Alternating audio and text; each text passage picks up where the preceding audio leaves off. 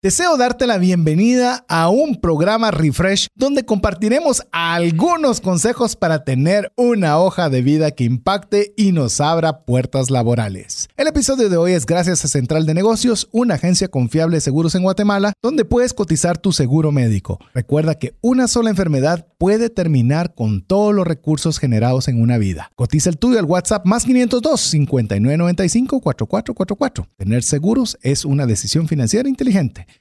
Iniciamos. Comienza un espacio donde compartimos conocimientos y herramientas que te ayudarán a tomar decisiones financieras inteligentes. Esto es Trascendencia Financiera. Soy César Tánchez y no me gustan las películas de terror. No le encuentro sentido dedicarle tiempo a sufrir. Mi nombre es Mario López Salguero. Uno de mis logros que estoy sumamente orgulloso fue el hecho de tener el valor y la planificación para independizarme y crear así mis propios proyectos de negocio. Hola, te saluda César Tánchez y es un verdadero gusto poder compartir contigo un programa más de trascendencia financiera, un espacio donde queremos agradar a Dios con la buena utilización de los recursos para que podamos tener lo suficiente y también para los gustos de nuestra familia, pero que tengamos más allá para poder compartir con una mano amiga. Así que bienvenido a este espacio donde queremos compartir conocimientos y herramientas que te ayuden a trascender financieramente. Te damos la cordial bienvenida, así como se la doy a mi amigo y coanfitrión Mario López Salguero. Bienvenido. Muchísimas gracias, César. A ustedes, amigos, por estar con nosotros en un programa más de trascendencia financiera después de haber terminado una serie maratónica de la metodología Storybrand que utilizamos para poder mejorar nuestra comunicación, no confundir y que no nos ignoren. Es una serie que fue muy práctica, espero que les haya gustado y usualmente, pues tenemos ya la tradición en temas de finanzas eh, personales y en trascendencia financiera de, como dice César, limpiar el paladar. Esto lo utilizamos a través de una metodología que es un episodio que llamamos el refresh, que tiene que ver o no con el tema que estuvimos viendo anteriormente. Y hoy creo que vamos a hacer una herramienta que todos nosotros vamos a utilizar en nuestra vida, no importa si eres una persona en dependencia, emprendedor o empresario, no importa, vas a poder utilizarlo y es cómo hacer un CV, un currículum vitae que impacte. ¿Y para qué sirve un currículum? ¿Qué partes son las que tienen? Y cómo ahora en un mundo digital deberíamos de mantener el nuestro actualizado. Así es, como bien mencionaba Mario, esto es algo que vamos a tener que tener todo el tiempo. No lo digo de forma de pesar, porque si yo vamos a tener, no, sino es algo que vamos a utilizar constantemente. Les digo, yo tengo la oportunidad de, ser empresario, de ser emprendedor y si tengo que dar alguna conferencia en algún lugar, ¿qué cree que le solicitan a uno? Déjeme por favor un, un resumen de su CV para poderlo presentar, un resumen de su CV para proponerlo en algún, un resumen, resumen, resumen para poder referirse a lo que es el CV. Así que no crea que solo las personas que están en relación de dependencia necesitan un CV. Todos debemos de tener un CV y qué mejor si es un CV que logre conseguir un objetivo en el cual nos posicione. Ah, ¿qué te parece hoy? Que nos posicione como guías para resolver el problema de nuestros clientes. Ah, ¿qué te parece? Se nota que pusiste atención. Ah, como que lo escuché. Así que si usted no sabe por qué nos reímos de esta frase, pues bueno, significa que tiene que escuchar toda la serie de Storybrand para poder entender esta, este, esta forma cómica que hice para poderlo describir. Así que le damos la bienvenida, queremos que se lo disfrute. Si usted es una persona que tiene buen tiempo de no actualizar su CV o que está incluso tal vez en posibilidad de, de estar buscando trabajo, pues bueno, le va a ser todavía más útil. Así que vamos a iniciar principalmente, como ya sabe que nos gusta también, definiendo que es un CV o un currículum vitae, que es la, forma extensa para efecto práctico. Nosotros le hemos dicho, no vayamos a diminutivos ni cosas técnicas, pero para efecto práctico creo que sí todos podemos identificarnos claramente con un CV. Así que, ¿qué te parece, Mario? Si le damos banderazo de salida y arrancamos con qué es un CV. Bueno, es un documento básicamente que resume la historia educativa, profesional y otras experiencias relevantes para un empleo o una inclusive oportunidad académica. Si quisieras dar eh, charlas o quisieras dar eh, cursos o dar clases en la universidad, te van a pedir un CV. Y, lo que me gusta de todo lo que mencionaste, que uno podría fácilmente es saber si ya sé que era eso, pero me gusta una palabra que, me, que se mencionó, la palabra relevante. Mm. ¿Relevante para, ¿Para quién? quién? Exactamente. Yo sé que vamos a adentrarnos en cada uno de estos detalles, pero cuando usted esté presentando un CV, es posible, de acuerdo a esta definición que estamos leyendo, que tenga que hacer variables, variantes. Customización. De customización eh, de lo que vaya usted a presentar. No va a ser lo mismo si usted está aplicando por una plaza de catedrático en la universidad, por mencionar algo, que la que podrían solicitarle para dar una conferencia, que la que podrían solicitarle para tener un trabajo. Quédate, me De- adelantaste a uno de los principales errores que cometemos en un currículum y es mandar el machotero a todas personas. Machotero es aquel estándar que utilizamos para todas las personas. Ya viste, me, me, me- me- me emocioné. Pero ya viste, ya dimos una, una pequeño anticipo. ¿Qué, ¿Qué te parece si vemos también, aparte de qué es, cuál es el propósito del CV? Ok, el propósito principal, y voy a decirlo tal vez de una forma más simple, es la única razón que existe un CV es para poder conseguir la entrevista. O sea, eso es literalmente lo que queremos es generar un interés por la persona que lo está leyendo del cumplimiento mínimo de estándares y el cumplimiento o el interés de buscar más información de nosotros. O en pocas palabras, es ayudar a los empleadores o reclutadores a evaluar qué tan idóneos somos para un trabajo o una posición académica si es que vamos a dar clases.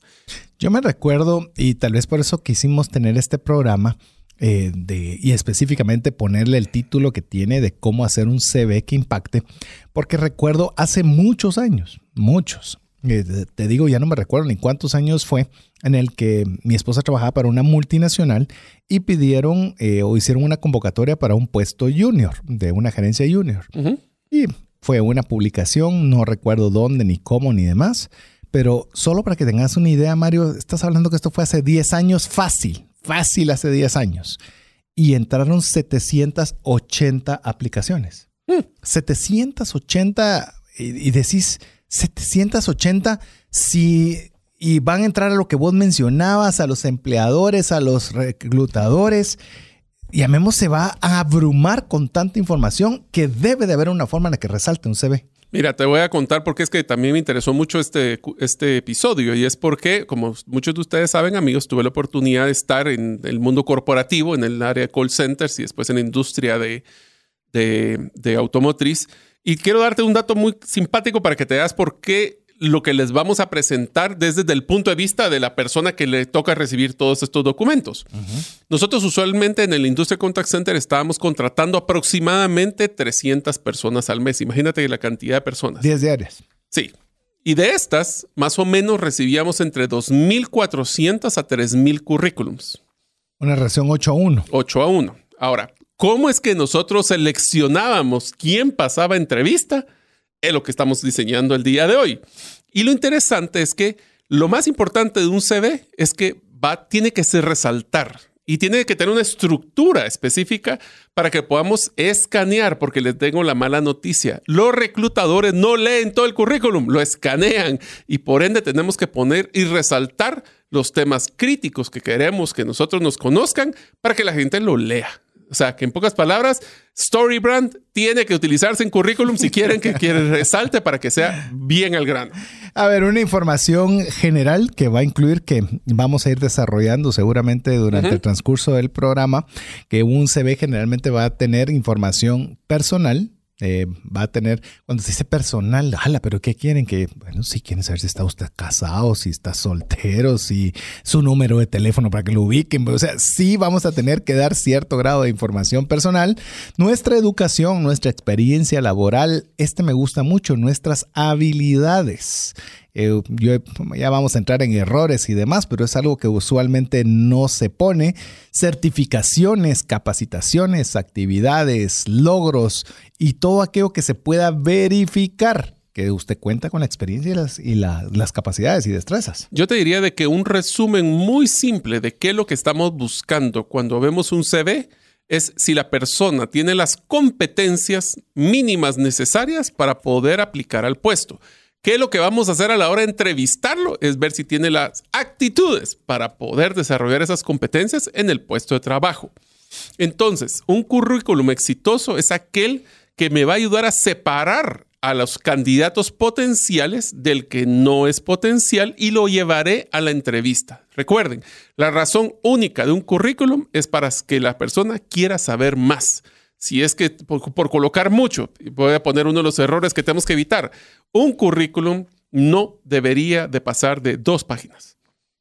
Pero ¿y dónde pongo todas mis copias de certificaciones? Cuando se las pidan, mándelas. Pero no le den un folder de 18 páginas a un reclutador porque les diría que en muchos casos hasta nos da pereza revisarlo y entre más short, sweet and to the point, más al dulce y al grano que vaya, mejor. Recuerden cómo en página y media, dos páginas, logro generar interés de la persona que está viendo para que me pase a la siguiente etapa del proceso. Así es. Eh, hay muchos detalles. Recuerde que un detalle puede ser que lo le descalifiquen. Entonces, todo lo que usted pueda realizar para que sea lo más impactante, impactante valga la lo más impactante posible, le va a ayudar a poder lograr aquello que se, llamemos aquella posición o aquello que usted anhela que le tomen en consideración. Te voy a dar un ejemplo de cosas que nos sucede cuando estamos viendo la cantidad de currículums como las que te comentaba. Una de las cosas que mirábamos era tratar de entender qué era la propuesta única de valor de un candidato versus otro. Porque les voy a ser sincero, o sea, cuando venimos y decimos, ok, dos candidatos que tenían en la misma industria tres años de experiencia, la pregunta es, ¿cómo los comparo? Y entonces tenemos que identificar si hay algo diferente. Por eso hay que tener cuidado cuando utilizamos los párrafos estándares de, eh, por ejemplo, en el caso de ventas, voy a poner un párrafo. Eh, durante mi periodo logramos llegar a las metas que esperábamos en las ventas, logramos crecer el ingreso de la organización, creando un impacto con los clientes y generando su lealtad para la recompra. Puro como que hubiera sacado de bla, bla, bla. Entonces, ¿cómo podemos crear ese, esa chispa que genere algo que nos llame la atención y que demuestre que yo soy diferente? Es uno de los éxitos que va a tener un CV de impacto. Y, seguro lo iremos, lo iremos platicando y discutiendo, pero todo lo que vos mencionaste podría ser relevante y podría ser impactante. Sí, pero ¿cómo? ¿Cómo lo hiciste? Que como, como bien lo leíamos eh, o lo mencionábamos antes, ¿cómo se puede verificar de que lo que estás diciendo es una realidad? Hay una forma que yo pueda cotejar que eso es cierto. Bueno, les voy a dar una recomendación, me voy a adelantar un poquito a la parte de experiencia, pero les voy a dar una recomendación. el diablo está en los detalles. O sea, si ustedes dicen que lograron mejorar las ventas, ¿cómo? ¿Qué hiciste? ¿Cómo lo planteaste? Ahora, eso de nuevo, si eso es parte de la entrevista, ¿cómo lo pones en un currículum? Pues tienes que poner datos. Un error que les adelanto de una vez que las personas miramos en reclutamiento es el tema de ver números redondos. Como por ejemplo, crecí el 100% de las ventas. ¿Realmente fue el 100%? ¿Cuántas eran tus ventas? Independientemente que hayan sido dos ventas, el tema es de que nosotros tenemos que estar claros de que el detalle, la, la riqueza en el detalle pero del detalle relevante que utilizamos la palabra, va a generar esa... Pero ¿cómo fue que logró hacer, por ejemplo, no es que haya crecido un 100%, puedo poner, hicimos incrementos en dos ubicaciones, siendo esta Quetzaltenango, Escuintla, que son dos departamentos de Guatemala, y la persona va a decir, ala, pero yo quisiera saber cómo fue que hizo eso. Ese es el éxito de un CV. Porque si solo ponemos o queremos escribir 18 párrafos explicando la estrategia, no lo van a leer. Entonces es, es un balance entre detalle y, cantidad de información que estamos dando. Así es. Entonces, eh, llamemos para poder, eh, llamemos poner la base, el fundamento del refresh de hoy, pues no solo saber que todos necesitamos tener uno, tenerlo actualizado, tenerlo elaborado de una forma que impacte y que tienen varios componentes que su principal objetivo es destacarnos sobre otras alternativas similares. ¿Cuál es nuestra propuesta única de valor? Idealmente también utilizar las técnicas de StoryBrand que hemos mencionado, de cómo nos, qué, qué problemas eran los que nosotros resolvíamos en donde quiera que nos... Y como yo fui la guía para poder solucionarlos. ya, ya, ya, ya, lo tenemos, lo tenemos fresquecito si se da cuenta. Así que esa es la idea en la cual usted puede trasladarle y facilitarle Recuérdese que cuando hablamos de Storybrand, eh, voy a hacer aquí el paréntesis, estamos hablando que el ser humano desea conservar calorías, quiere hacer el menor esfuerzo posible. Y si nosotros le estamos poniendo a través del CV de que consuma muchas calorías, estamos haciendo que nos descarten. ¿Cómo le ponemos fácil? Yo me imagino, y aquí quiero hacer una pregunta antes de que entremos a las partes que, de, las cuales está compuesto un CV, Mario.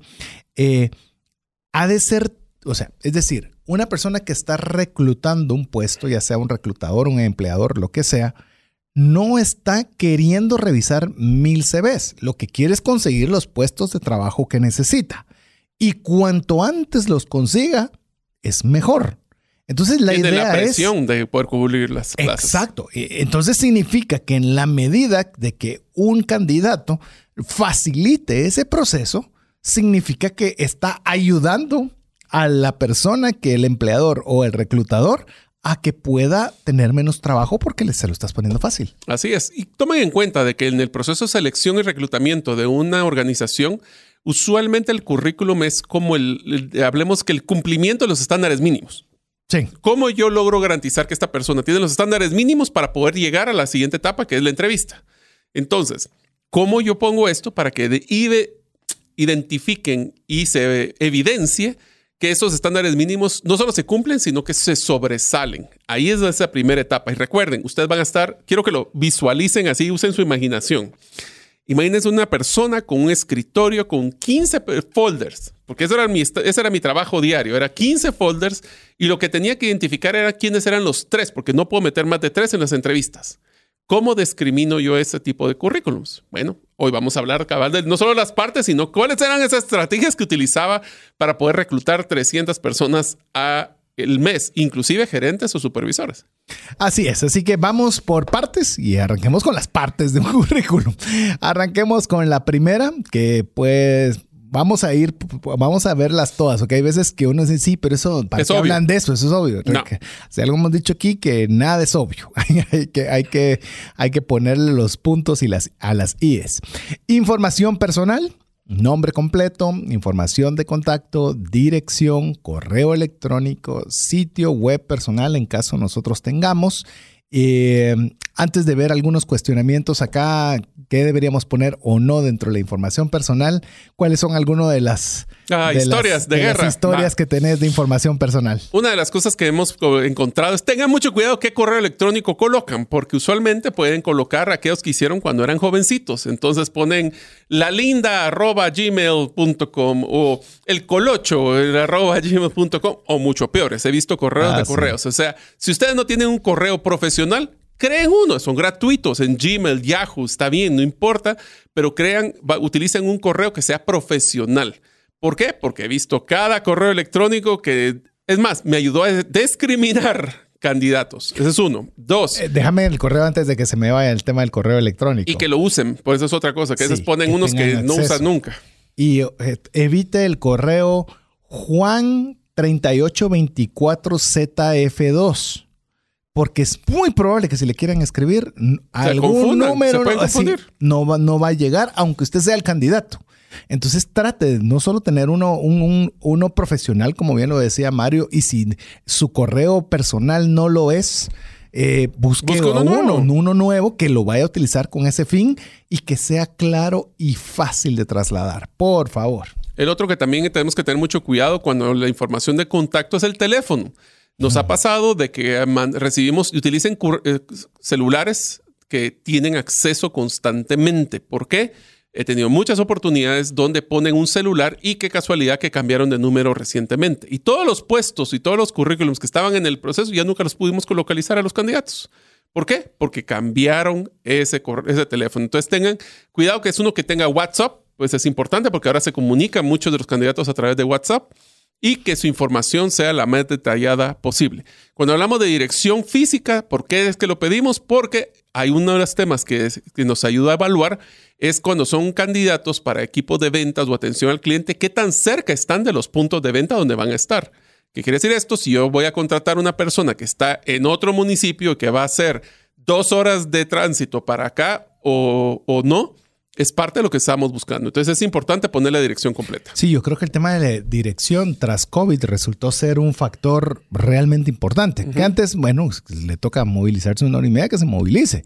Pero tras COVID creo que esto ha, ha resaltado el que ya no sea un punto más, sino sea algo que sea idealmente que esté cerca para que no afecte tanto su, llamemos su vida personal. Y usted El dice, balance ¿qué le de vida importa? personal. Y usted puede decir, ¿qué importa eso? Importa mucho. Y yo se lo voy a poner como empleador. Si tiene una mala calidad de vida personal, eso se va a reflejar en el trabajo. ¿Qué probabilidad hay que llegue tarde? Eh, teniendo sí. que hacer una hora o dos horas de tráfico. ¿Y qué puedes hacer si de verdad sucede? O sea, Ahora, ustedes Ah. imagínense, yo sé que tenemos muchas veces la necesidad, pero imagínense que ustedes tuvieran un trabajo que les queda dos horas de lejos del tránsito. Es un trabajo que van a poder aguantar, no digamos físicamente, aguantar en el tiempo o no. Entonces, esas son de las cosas que tomamos en cuenta. Una de las cosas que me preguntaban es si debo de colocar si estoy casado o con hijos. La recomendación es que sí, lo coloquen por temas de núcleo familiar. Eso es también importante para nosotros. Y la verdad es que tenemos que ver mucho con el tema de la necesidad. O sea, si tienen una persona que tiene una familia, pues obviamente va a tener, suponemos, y esa es su posición, que va a tener una mejor estabilidad, aunque no necesariamente es garantía. Pero tengo una pregunta, César. Datos como que me colocan a veces de más es, por ejemplo, colocar la religión. ¿Cuál crees que debería ser la respuesta? ¿Debo colocar la religión en un tema de... de yo creo, te voy a dar mi opinión, yo creo que no es relevante. Yo, yo, vos sos el experto en esta área, pero creería que no debería No, ser no es relevante. Y, eh, y no significa que para usted su creencia no sea importante. O sea, eso no tiene nada que ver. Simplemente es una información. Incluso le voy a decir que parte de las personas que me conocen saben, llamemos, saben que soy una persona cristiana, pero cuando me invitan a alguna de sus empresas para poderles dar alguna conferencia, lo primero que me dicen, sí, pero mira, te recuerdo que todos aquí son laicos y que aquí no, no se vaya a meter mucho tema de Dios porque se me ponga a tener problemas.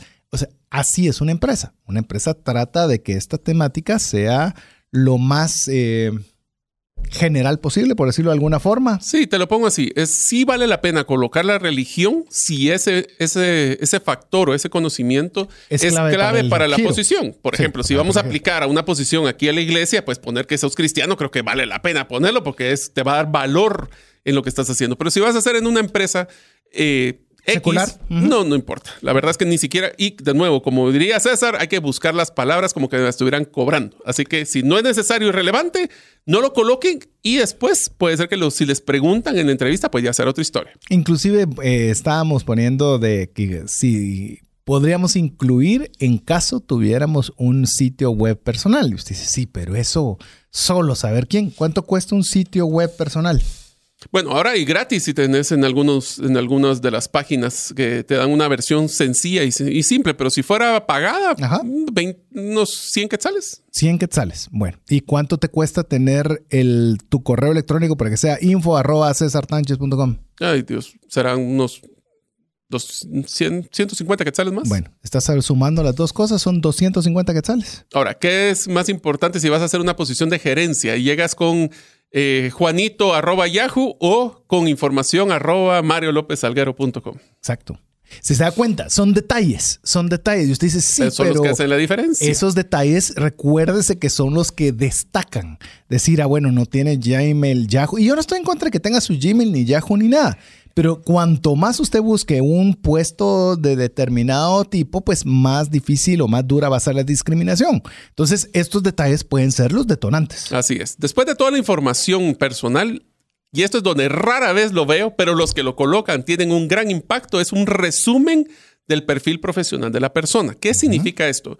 Es un resumen, y estoy hablando de cuatro líneas, cinco líneas máximo sobre cuáles son, cuál es tu propuesta única de valor. Veámoslo así muy sencillo. ¿Cuáles son esas habilidades, experiencias u objetivos profesionales que has cumplido?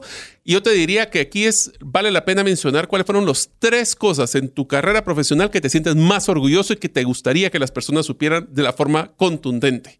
Ese resumen ejecutivo, te los adelanto, muchas veces es lo único que leen las personas, así que hay que hacerlo sumamente impactante. Y tal vez no buscar, no, no tanto rebuscar las palabras, sino realmente una descripción de por qué yo. Y que demuestre tu personalidad, o sea, tiene que ser un resumen de quién eres. Así es, porque usualmente queremos, soy una persona que trabaja bajo objetivos, de que sabe trabajar bajo presión y que logra conseguir lo que se propone y... Eh, o sea, se queda... ¿Cómo lo puedo comprobar? Insípido. Piensa en cada palabra, ¿cómo la pueden comprobar? Y suponiendo que todavía se hayan pasado a la entrevista y que sea parte de las preguntas, va a venir la pregunta directa. ¿Y cómo lo logró? ¿O cómo, por qué pone usted eso en su CV? ¿Tiene la respuesta para eso? ¿Hay congruencia entre lo escrito y la realidad? Sí. Y aquí también Eh. otra de los ejercicios que les pido que por favor hagan cuando utilicen este resumen ejecutivo es definan cuáles son tres palabras claves que describirían a ustedes de una forma diferenciada. No estoy diciendo que tienen que poner apasionado o, resiliente o necio, no, ese no. Pero, o sea, ¿cómo somos? ¿Cuáles son esas tres palabras que ustedes creen que los calificaría? ¿Cómo les voy a recomendar? Si ustedes están laborando actualmente, lo que le recomendaría es que le pregunten a sus compañeros cómo, cuáles son tres palabras que crees que me definen.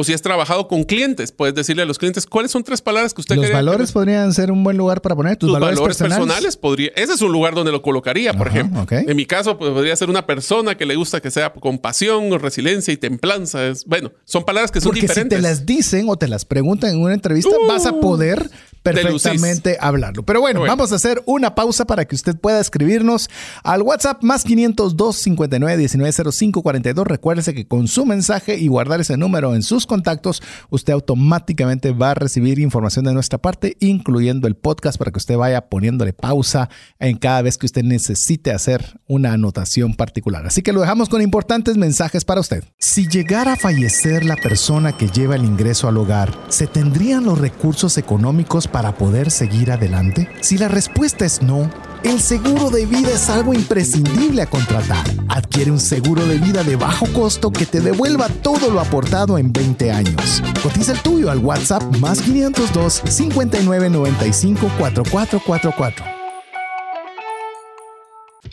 ¿Sabías que según Employee Financial Wellness, un empleado ocupa más de 144 horas laborales al año lidiando con problemas personales de dinero? Mejora la productividad de tu empresa proporcionándole a tu equipo educación financiera.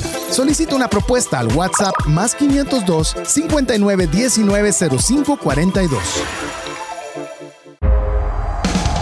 Si el contenido de este programa te genera valor, compártelo en tus redes sociales. Trascendencia financiera. Queremos agradecer cada uno de los mensajes que usted nos envía al WhatsApp más 502 59 19 05 42 y con hacer eso, con escribirnos y guardar ese número entre sus contactos, automáticamente usted pasa a estar a ser parte de la comunidad de WhatsApp de trascendencia financiera y poder recibir información relevante de nuestra parte. Somos muy cuidadosos con lo que enviamos, esencialmente enviamos el podcast para que usted lo pueda escuchar y una que otra cosa. Somos muy cuidadosos con su tiempo para que usted le pueda sacar el máximo provecho. ¿Para qué? Para hacer un CV que impacte. Así es. Y así que amigos, les tenemos una promoción y oferta, pero es un regalo. Más Solo en estos últimos dos minutos. Sí, si bueno. Usted escribe. Así es. Pues mandándonos su currículum. Ah, no. Entonces, ¿qué es lo que vamos a hacer? Miren, yo creo que ahorita que todo este episodio vamos a dar mucha información, como usualmente nos gusta dar en trascendencia financiera. Pero lo que les vamos a ofrecer es algo muy único les vamos a mandar un formato estándar de currículum que va a llenar los requisitos de todo lo que estamos hablando en este episodio. Mm. Es un documento en Word que ustedes lo van a poder utilizar, les va a ir lleno para que vean un ejemplo, pero la idea de esto es que ustedes puedan llenar su currículum con este formato. Eso les va a ayudar a que por lo menos tengan una guía práctica que del APC aprender, practicar y compartir. ¿Y qué tal si pueden compartir inclusive ese formato a otros amigos que están buscando trabajo para que tengan un currículum que impacte? Si les gusta, necesito que manden su mensaje diciendo quiero el formato del CV al más 502 59 19 05 42. Se los mandamos por WhatsApp. Si no eres parte de la comunidad, no lo vas a poder recibir. Así que parte de lo que te queremos es manda el mensaje con tu nombre para poder inscribirte. Y si eres parte de la comunidad, solo di quiero el currículum, el formato del currículum. Así es, estuve pensando si les lo ofrecíamos o no lo ofrecíamos, porque si llegan bastantes solicitudes, hoy va a ser un buen tiempo para poder estar respondiendo cada mensaje, pero aquí nos gusta ponernos en complicaciones y ponernos a trabajar si es algo que le puede ser de ayuda y bendición, así que... Y este es de impacto, así que creo que de ah. ayuda y bendición va a ser sumamente interesante, porque si no lo usan hoy, seguro lo usarán mañana. Si no es ahora, será, mañana. así que bueno, estamos eh, analizando la las partes de un currículum en la cual hemos visto la información personal y también el resumen de de resumen con perfil profesional, incluyendo si usted tiene, y eso lo vamos a dar, ya, ya no lo platicamos con Mario, queremos tener incluso tal vez en un programa de refresh, donde Mario comparta sus valores personales y tal vez yo también le comparto los míos para que usted pueda hacerse una idea de cómo establecer sus valores personales y que le puedan servir como una parte esencial para hacer un CV que impacte. Así, que, ¿qué te parece si vamos a la siguiente? El eh, estamos en educación. educación. Ahora, aquí en la educación, este es algo bien simpático. La educación es una de las áreas que nos enfocamos de nuevo si se cumplió o no se cumplió. Y muchas personas elaboran demasiado. ¿Qué es lo que debería ser la información? Es muy sencillo. ¿Qué formación académica eh, se tuvo? ¿Qué es? ¿En qué institución se tuvo? ¿Qué certificado o título lograste obtener? ¿En qué fechas participaste? Y de idealmente, si tuviste honores, eso sí vale valor, eso sí tiene valor. Entonces, en pocas palabras es, tuve el, caso mío, por ejemplo, tengo una maestría de administración de empresas, o mejor dicho, una maestría de administración industrial en la Universidad Rafael Andívar y fui eh, participando desde el año 2000 al 2002. Si fui suma cum eso no fui yo, pero si fue suma cum laude o alguna certificación, colóquenla pero a veces no pongan todo lo que, por ejemplo, sus notas o que si fueron parte del, grupo de música de la universidad, eso no es ahí. Eso solo es bien al grano, buleteado, o sea, punto, punto, punto y ya, no más que eso. Yo creo que vos me vas a, corregir si, si, está mal o no, pero yo creo que no es relevante donde, donde se pone la primaria, que recibiste el curso de mecanografía. Si usted no sabe qué es mecanografía, es que no han ni llegado ahí. Eh, todo ese tipo de cosas que, por ejemplo, si uno recibe un CV, uno va, llamemos, lo más relevante primero. Sí. Ahí vamos a. Esa es la primera. La primera que hay que colocar es la educación más reciente a la más antigua. Pero de la más antigua que sea relevante. Por eso la palabra es relevancia. Si estás aplicando una gerencia general, ¿tú crees que es relevante que después dónde fue tu primaria y secundaria? No mucho. Posiblemente quieres saber sobre una licenciatura, una maestría, algún curso que vamos a entrar a esa sección. Pero ve al grano, o sea, si es tus últimos dos te debería estudios más relevantes es lo que deberías de colocar. A menos de que el, quien te vaya a contratar te enteraste que estudió en el mismo colegio en el que estudiaste, pues tal vez, tal vez así bien jalado, pero tal vez. Pero si no es así, yo creería que, mire, se sobreentiende que si usted tiene una maestría, voy a hablar de una maestría o una licenciatura, se sobreentiende que pasó el colegio, pues. O sea, no pudo haber llegado a la licenciatura ni a la maestría si no cursó su grado de colegio. Entonces yo sí creo que es bien importante que no pongamos información que no va a colaborar a la causa. Que sea relevante. En el caso de, la educación, es, hoy día hay muchas formas de poderla corroborar y hacer cursos eh, separados o individuales que pueden ser otra vez relevantes a lo que usted está aplicando. Porque hay cosas que no va. Imagínense, le, voy a poner un ejemplo. Le voy a poner un ejemplo. Suponga que yo lo que deseo es poder, no sé, darle una educación financiera a la banca. ¿Usted cree que para la banca será relevante si yo ya saqué un curso relacionado con Bitcoin, por ejemplo? Mm, tal vez sí. Tal vez sí, tal vez no. Pero si Pero genera duda. Es que ahí estás entrando a un tema que es clave que identifiquemos. En el mundo pre-pandemia, estamos hablando de que una educación eh, formal era todo lo que íbamos a las universidades, le hace licenciaturas, maestrías, doctorados. Pero ahora en el mundo digital, yo también estoy sacando muchos cursos, yo también en algún tipo de certificado, diplomados. ¿Dónde debería colocar mi curso digital? Entonces aquí empieza la parte importante. En la sección de educación podemos colocar temas digitales que sean de educación que sea prolongada. Léase más de tres a seis meses. ¿Por qué? Porque si nosotros colocamos un curso de blockchain dentro de la sección de educación, eso va a confundir a las personas. Recuerden que queremos hacerle la vida fácil. Solo lo que sea, pero pude haber sacado una maestría en, eh, online o una maestría de administración de empresas en la Universidad de Barcelona online. Está bien. Y siempre coloquen si es online o en, o en virtual y si en el caso presencial no coloquen nada. ¿Por qué? porque así le hacemos la vida fácil a las personas, no tener que ir a investigar si esta universidad fue física, es virtual o cómo es que funciona. O híbrida. Puede ser híbrida, o sea, entonces pongan híbrida. híbrida entonces, el detalle, el detalle, está, el diablo está en los detalles. Entonces, ese es el tipo de cosas que tenemos que ver en la educación. Así es. Entonces ya tenemos la educación y ahora nos toca poner la experiencia laboral. Así es. A ver, en la experiencia laboral, eh, poner los empleos anteriores, incluyendo los nombres de la empresa, fechas de empleo, título de puesto, responsabilidades y logros. ¿Por qué no? Si hay un logro eh, importante ahí. Relevante, por favor. No me pongan ahí de que tuvieron la oportunidad de haber llegado más temprano todos los días a, a la oficina, pero pongan cosas que sean relevantes. ¿Qué fue lo que, de nuevo, piensen en la experiencia laboral? ¿Cuáles son los tres, y ahí lo voy a poner, cuál es el logro más importante que ustedes han logrado dentro de su último puesto de trabajo? No más de tres. Uno sería el ideal para que sea relevante. Tengan mucho cuidado de que lo que van a colocar en, esos, en esa información sea real y que nosotros la podamos validar. Porque cada día más tenemos que estar investigando con detalle qué es lo que está pasando en las empresas. Entonces, por favor, sean los más detallados. Ahí es donde empieza uno a discriminar. Si uno dice, subí el doble de las ventas, doble, ¿qué significa? Números redondos, porcentajes de porcentajes no ayudan. Sean detallistas en decir, tuve el incremento de tanto y sean cuidadosos de que no sea información confidencial porque entonces pueden quedar mal, eh, pues poniendo un currículum con tal de deslumbrar y quedar bien, quedan peor.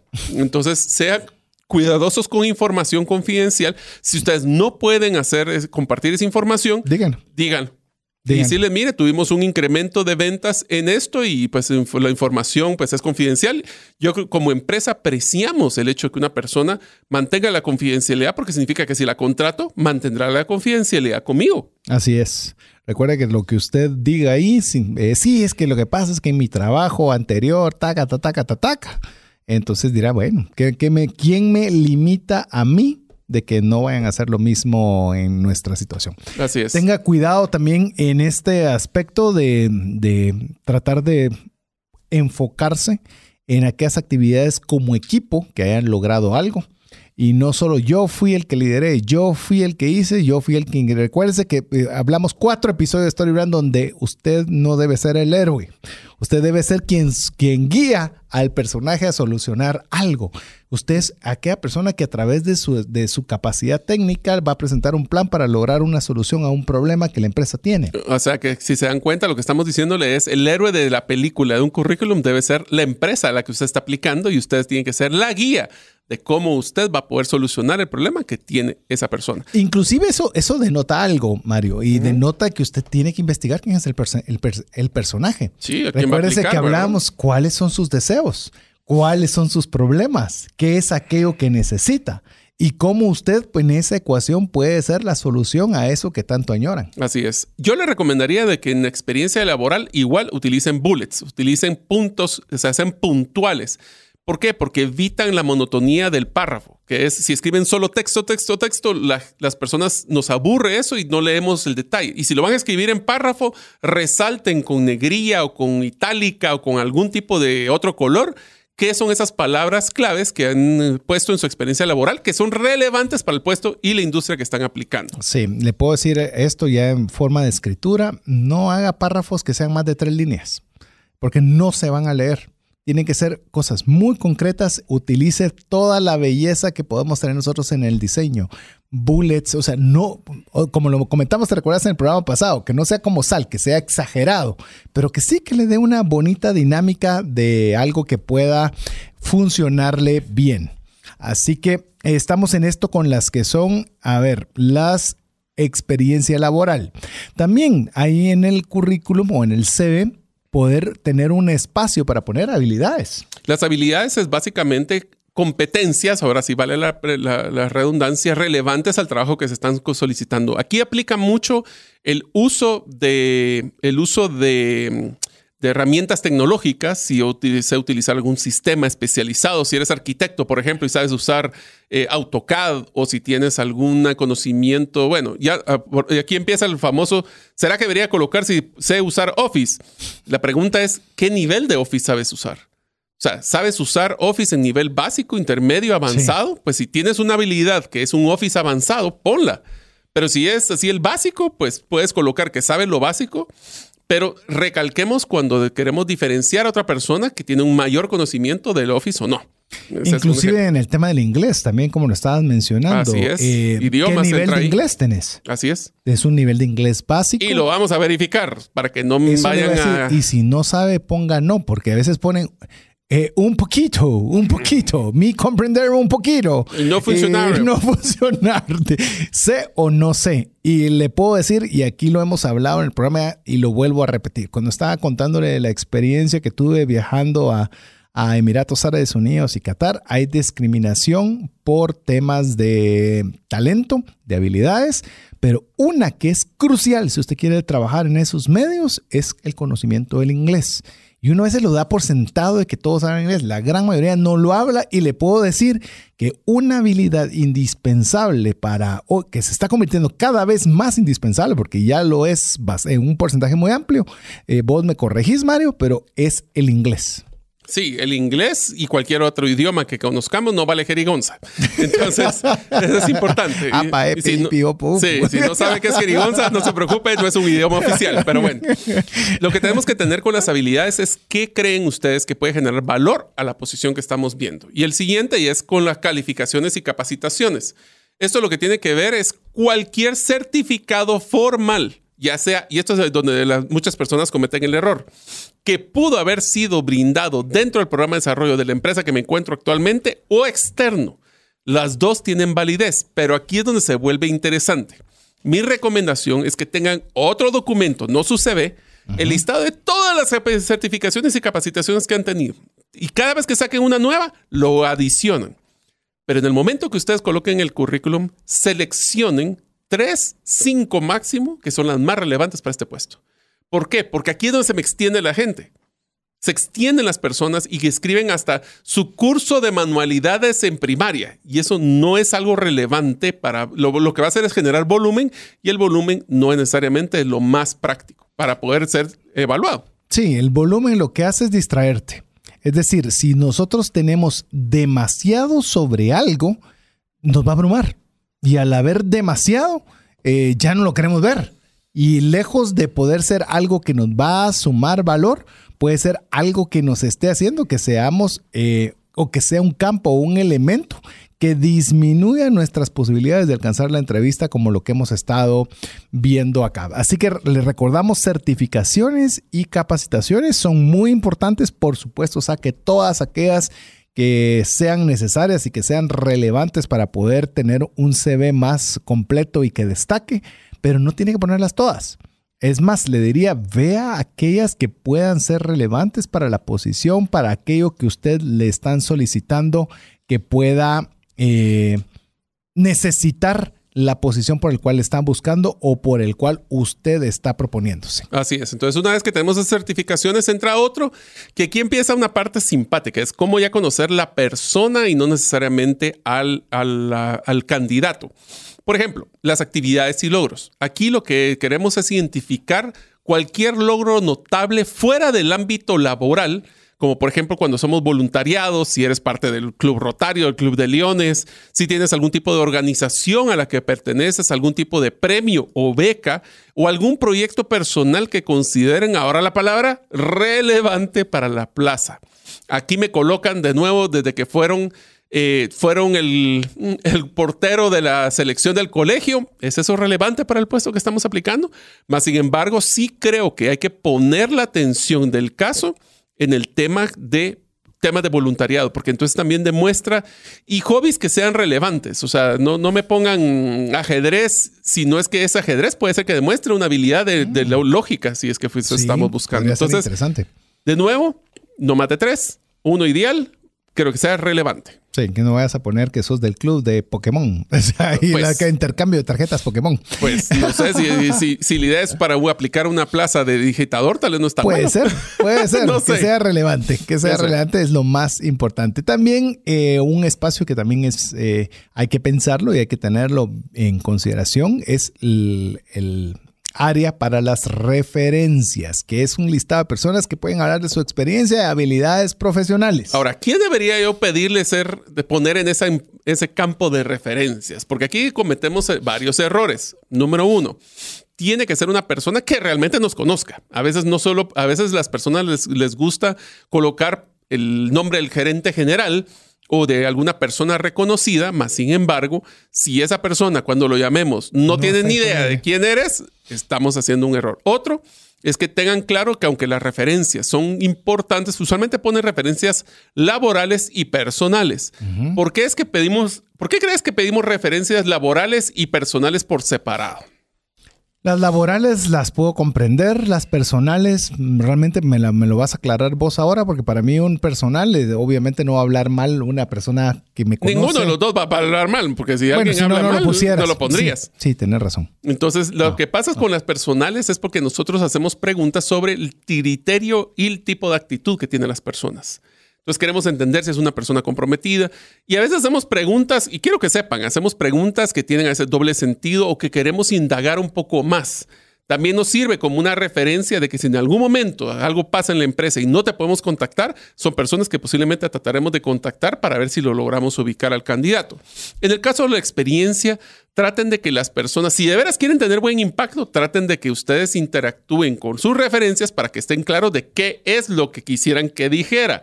Porque puede ser que de repente, por quedar bien, queden peor sus referencias. Si es una persona que y pusimos que trabajamos en tal empresa, y eso es, vamos a entrar a un tema de, los errores a evitar, pero em, que estuvo trabajando con nosotros, pero se fue peleando con la empresa. Ya estuvo que.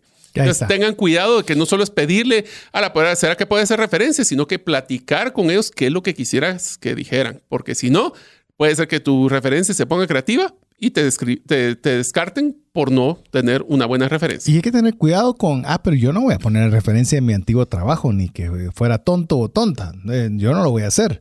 Pero si está puesto que esa es su experiencia laboral, la empresa puede decidir llamar igual y pedir sus referencias. Así que tengamos cuidado que si dado caso un problema particular con alguien, busquemos una persona que dé una referencia positiva en lugar de omitirla, porque la omisión podría ser contraproducente. Ya vamos a entrar a eso. Ahora ah, entremos a, los siguientes, a la siguiente parte. ¿Qué errores son los principales que he encontrado en temas de currículum? Les voy a hablar del primero, que este da pena, pero es la verdad. Errores ortográficos o gramaticales. Es muy común que en un, en un CV se, se identifiquen errores ortográficos y gramaticales. Y eso lo único que va a hacer es que el candidato parezca descuidado o poco profesional. Si ustedes son una persona que no tiene buena ortografía, no se sientan mal, muchos no la tenemos, pero entonces utilizamos primero el verificador de ortografía de la propia plataforma como Word. Y segundo, que mi recomendación es siempre que tengan un currículum, pídanle a un amigo que lo revise, alguien que sí tenga la buena, la buena mm, ortografía para que les dé una buena revisada. Ese es el primero. El segundo, que tiene una falta de personalización. Y esto es lo que les mencionaba. Mandar un currículum de 18 páginas porque puse todo lo que tenía en vez de lo que era relevante. Y eso lo que va a hacer es que no está adaptado a la empresa o a la posición. En pocas palabras, no hiciste la tarea. O sea, estás tirando, escopeteando a ver qué, qué trabajo consigues en vez de buscar el trabajo de tus sueños. Si ustedes quieren saber cómo poder buscar sus sueños, hay una serie que podemos haciendo despegando, de donde hablamos de despegar sus sueños, que pueden buscar. Entonces, esto lo que demuestra es que el candidato sí está interesado en la plaza y por ende lo pongo arriba de los potenciales candidatos. Definitivamente. Eh, solo añado brevemente a lo que ya mencionó Mario, eh, no hay nada peor o muy pocas peores que errores ortográficos.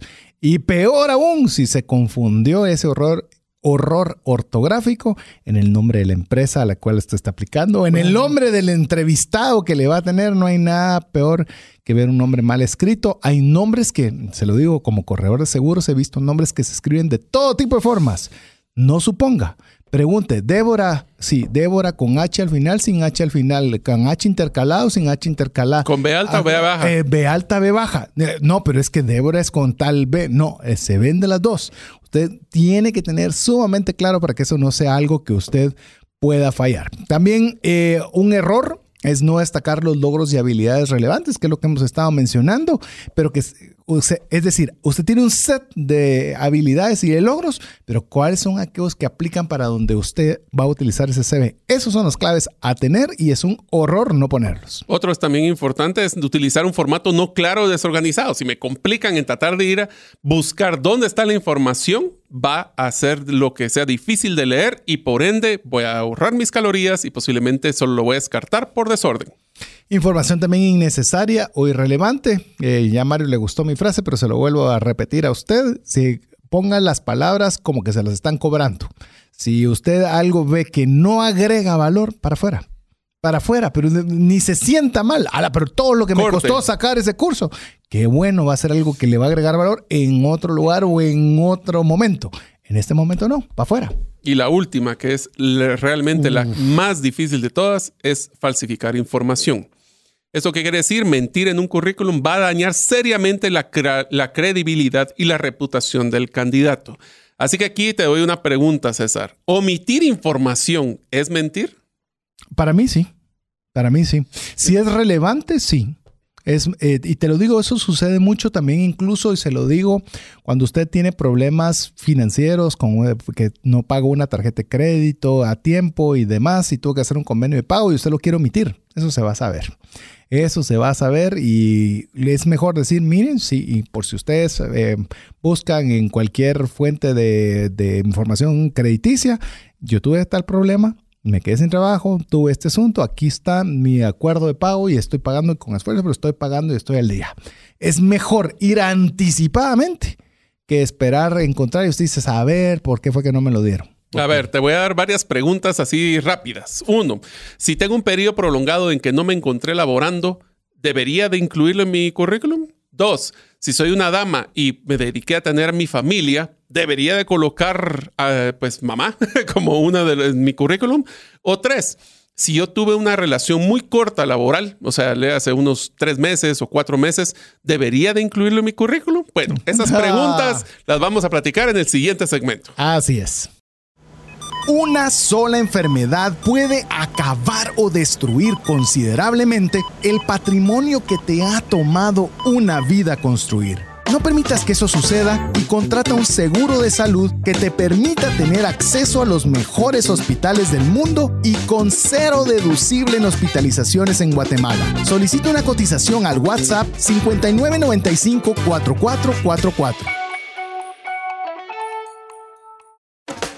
¿Deseas aprender a invertir en criptomonedas y no sabes por dónde iniciar? El curso Realizando tu primera inversión en criptomonedas te guiará desde cero hasta realizar tu primera inversión. No necesitas experiencia o conocimiento previo. Adquiere el curso en herramientasprácticas.com e ingresa el código Bitcoin Economics para poder obtener 5 dólares de descuento.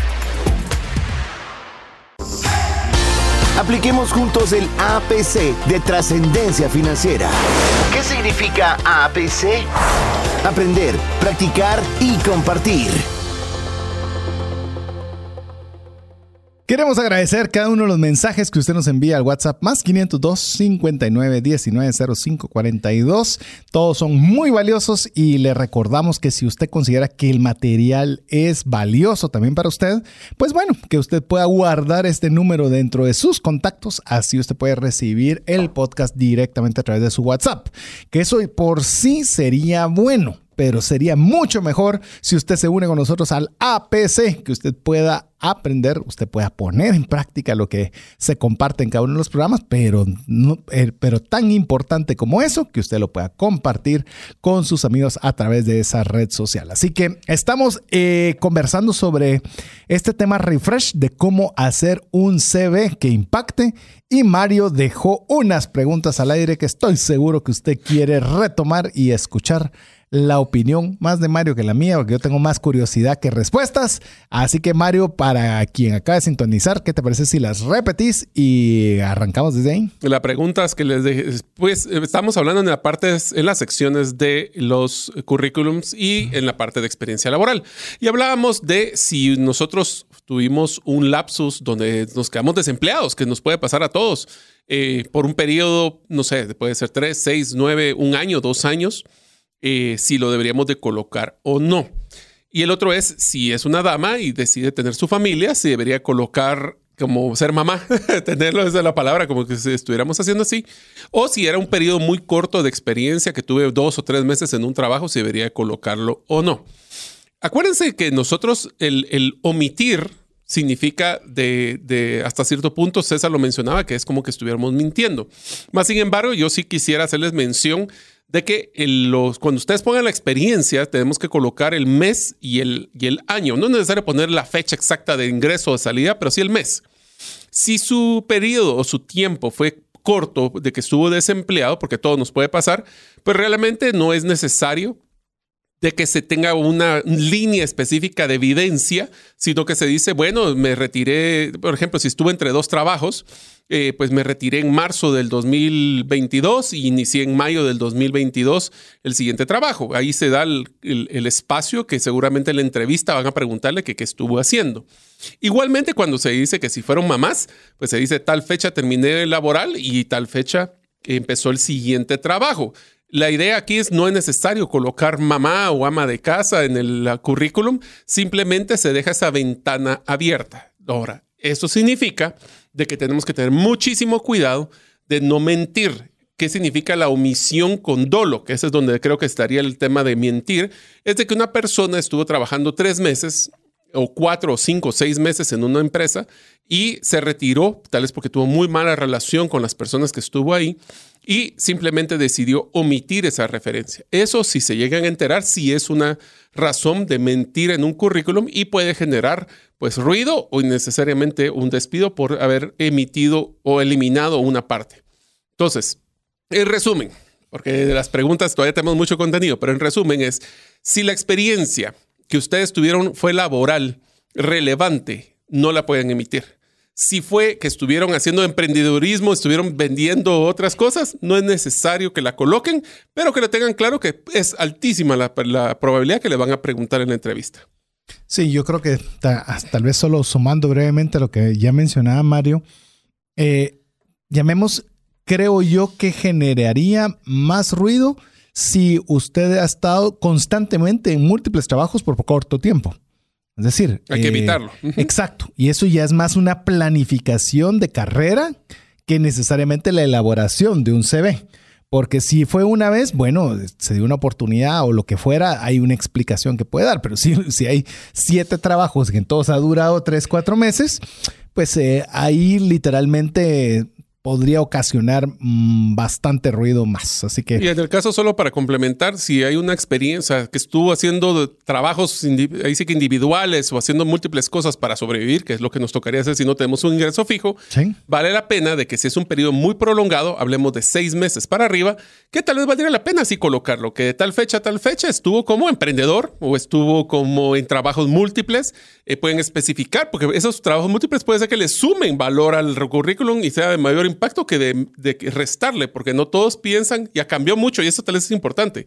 Antes colocar ser emprendedor tenía una connotación muy negativa en las empresas, porque no queremos emprendedores, queremos personas que quieren estar aquí mucho tiempo. Pero eso cambió mucho después de la, pandemia. Ahora, tener, ser emprendedor puede generar valor porque vas a tener una visión más integral del negocio. Entonces, no debemos, no debemos que suponer de que eso va a ser contraproducente o no mejor si lo podemos detallar.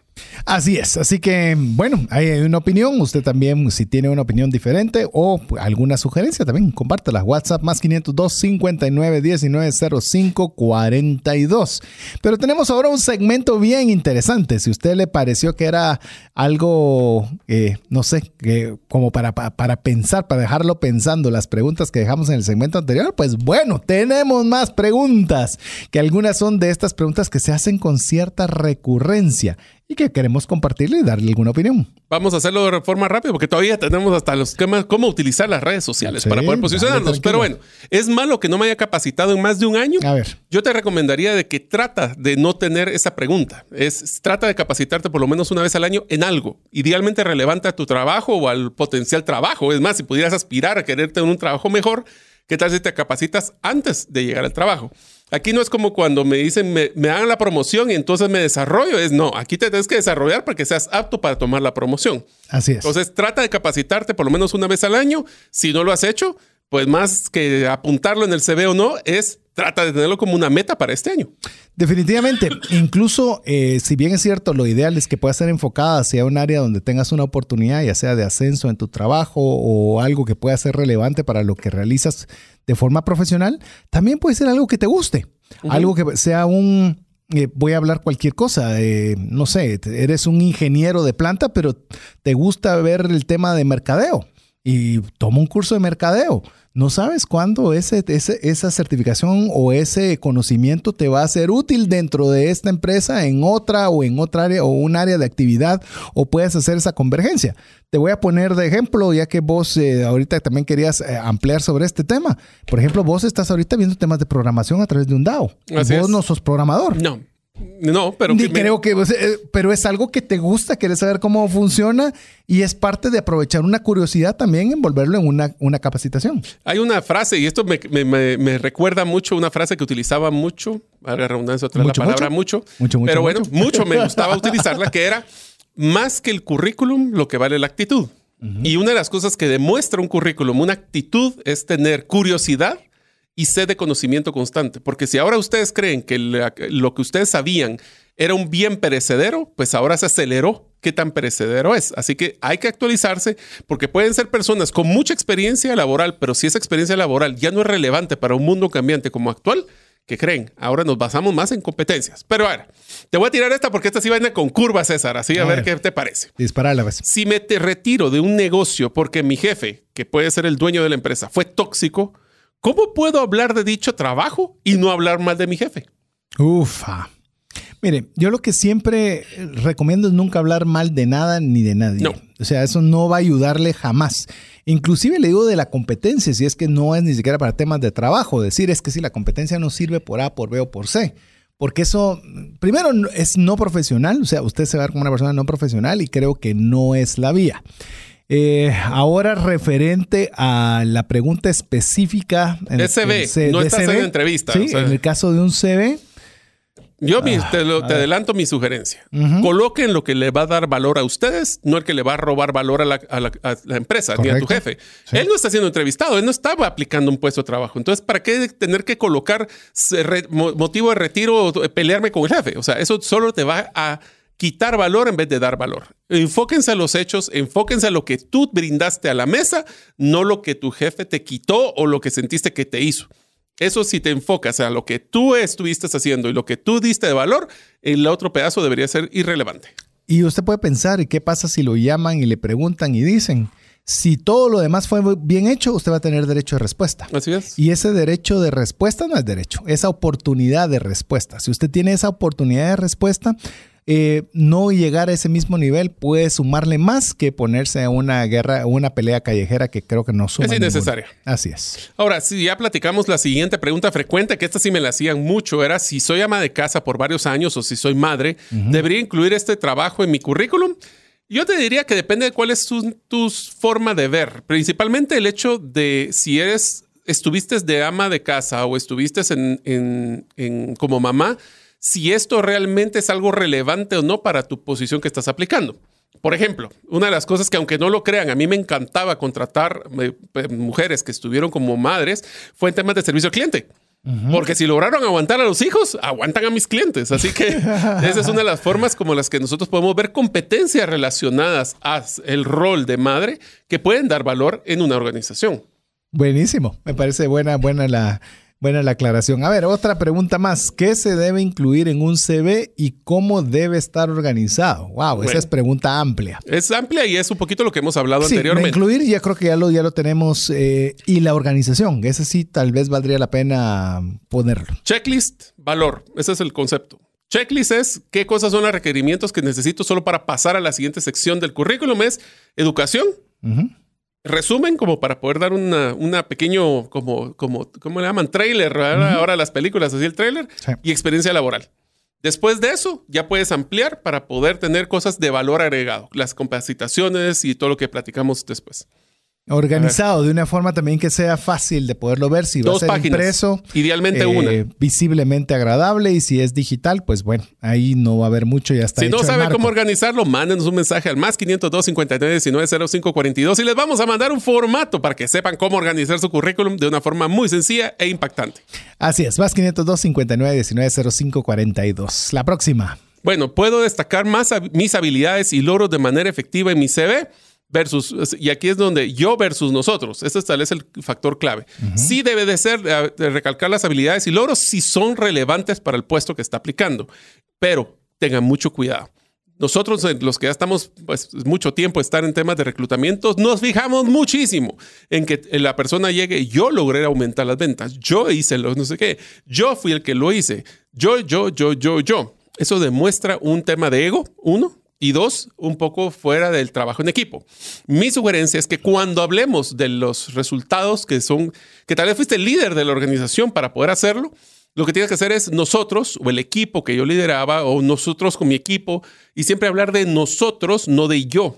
Eso va a demostrar trabajo en equipo e inclusión de los, resultados y los logros que se logran.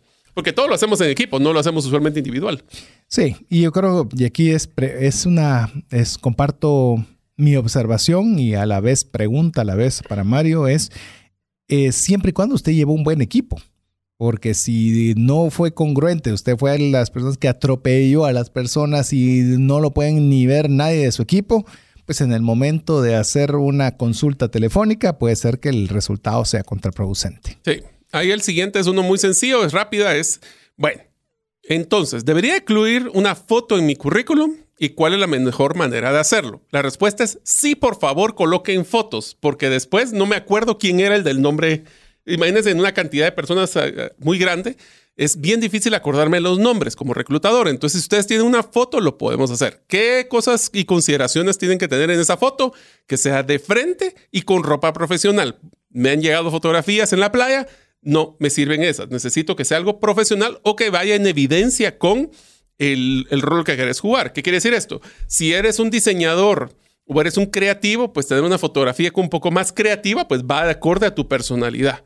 Pero lo más profesional, aquí siempre es mejor estar sobre profesional que subprofesional.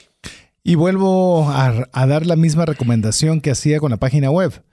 Idealmente, saque una foto profesional. Y puede ser una foto profesional que vaya a unos centros comerciales, donde le tomen con una buena cámara, con una buena luz, con la luz es clave. Mire, es que a veces pensamos que solo con una selfie del, del, celular va a salir y salimos del compromiso. Eh, no, busquemos en la medida de lo posible y cuanto más sea el perfil que usted esté buscando de, de actividad, pues obviamente invierta más en esa fotografía que vale la pena y seguramente la va a utilizar múltiples veces, así que se desquita de sobra el utilizar un profesional para esto. Hablábamos de que una pregunta que me realizan constantemente es cómo explicar una brecha laboral en mi historial.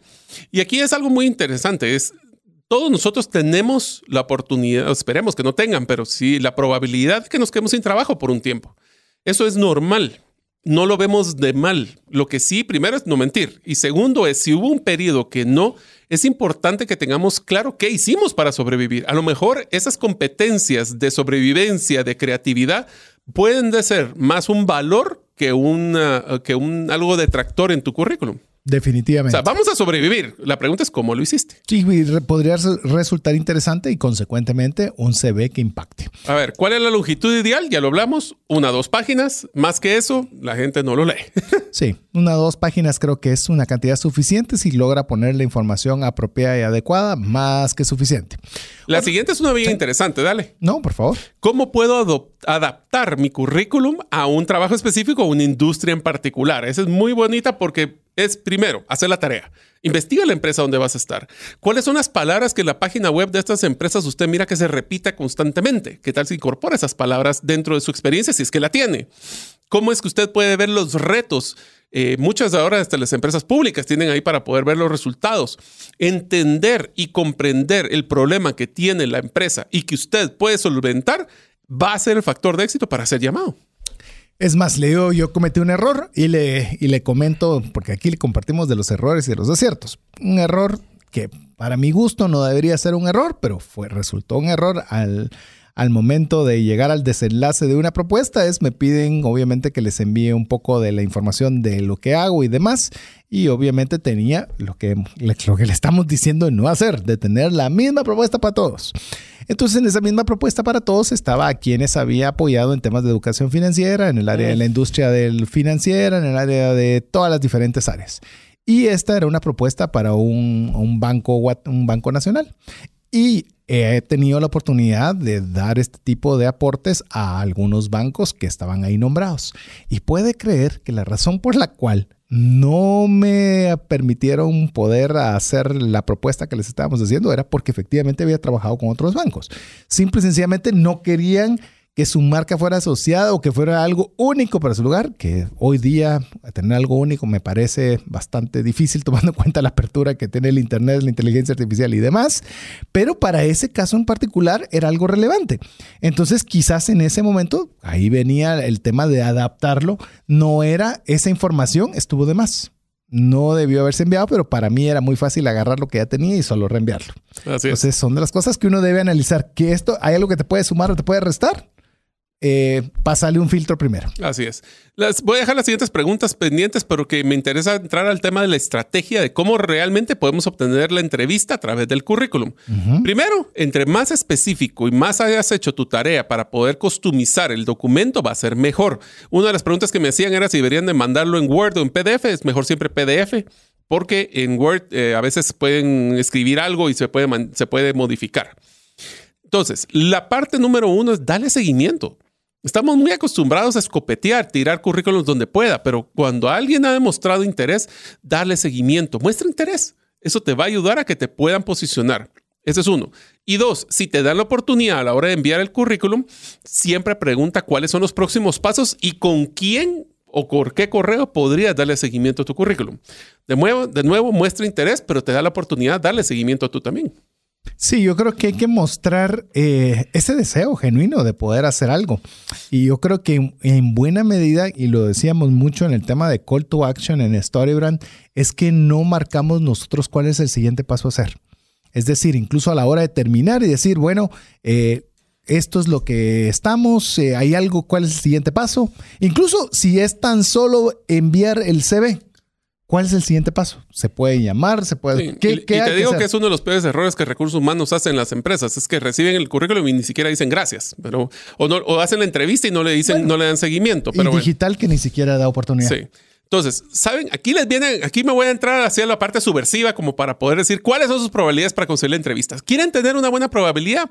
Busquen a alguien que trabaje en esa empresa y que esa persona, si es amigo o si no es amigo a través de redes sociales, ya le voy a explicar cómo, para que esa persona presente al equipo de recursos humanos o el que está haciendo la selección ese currículum. No necesariamente tiene que ser una referencia, simplemente entregarlo porque recibiste y mira, me interesó y te lo estoy pasando.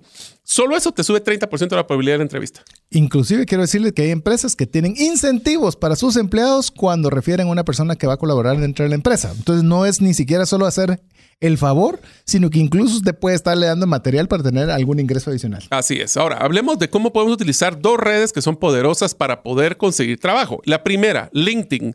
Esta plataforma es sumamente interesante. Lo primero, tienen que crear un perfil en LinkedIn. Si no lo tienen, no importa si eres estudiante, debes de crear tu perfil.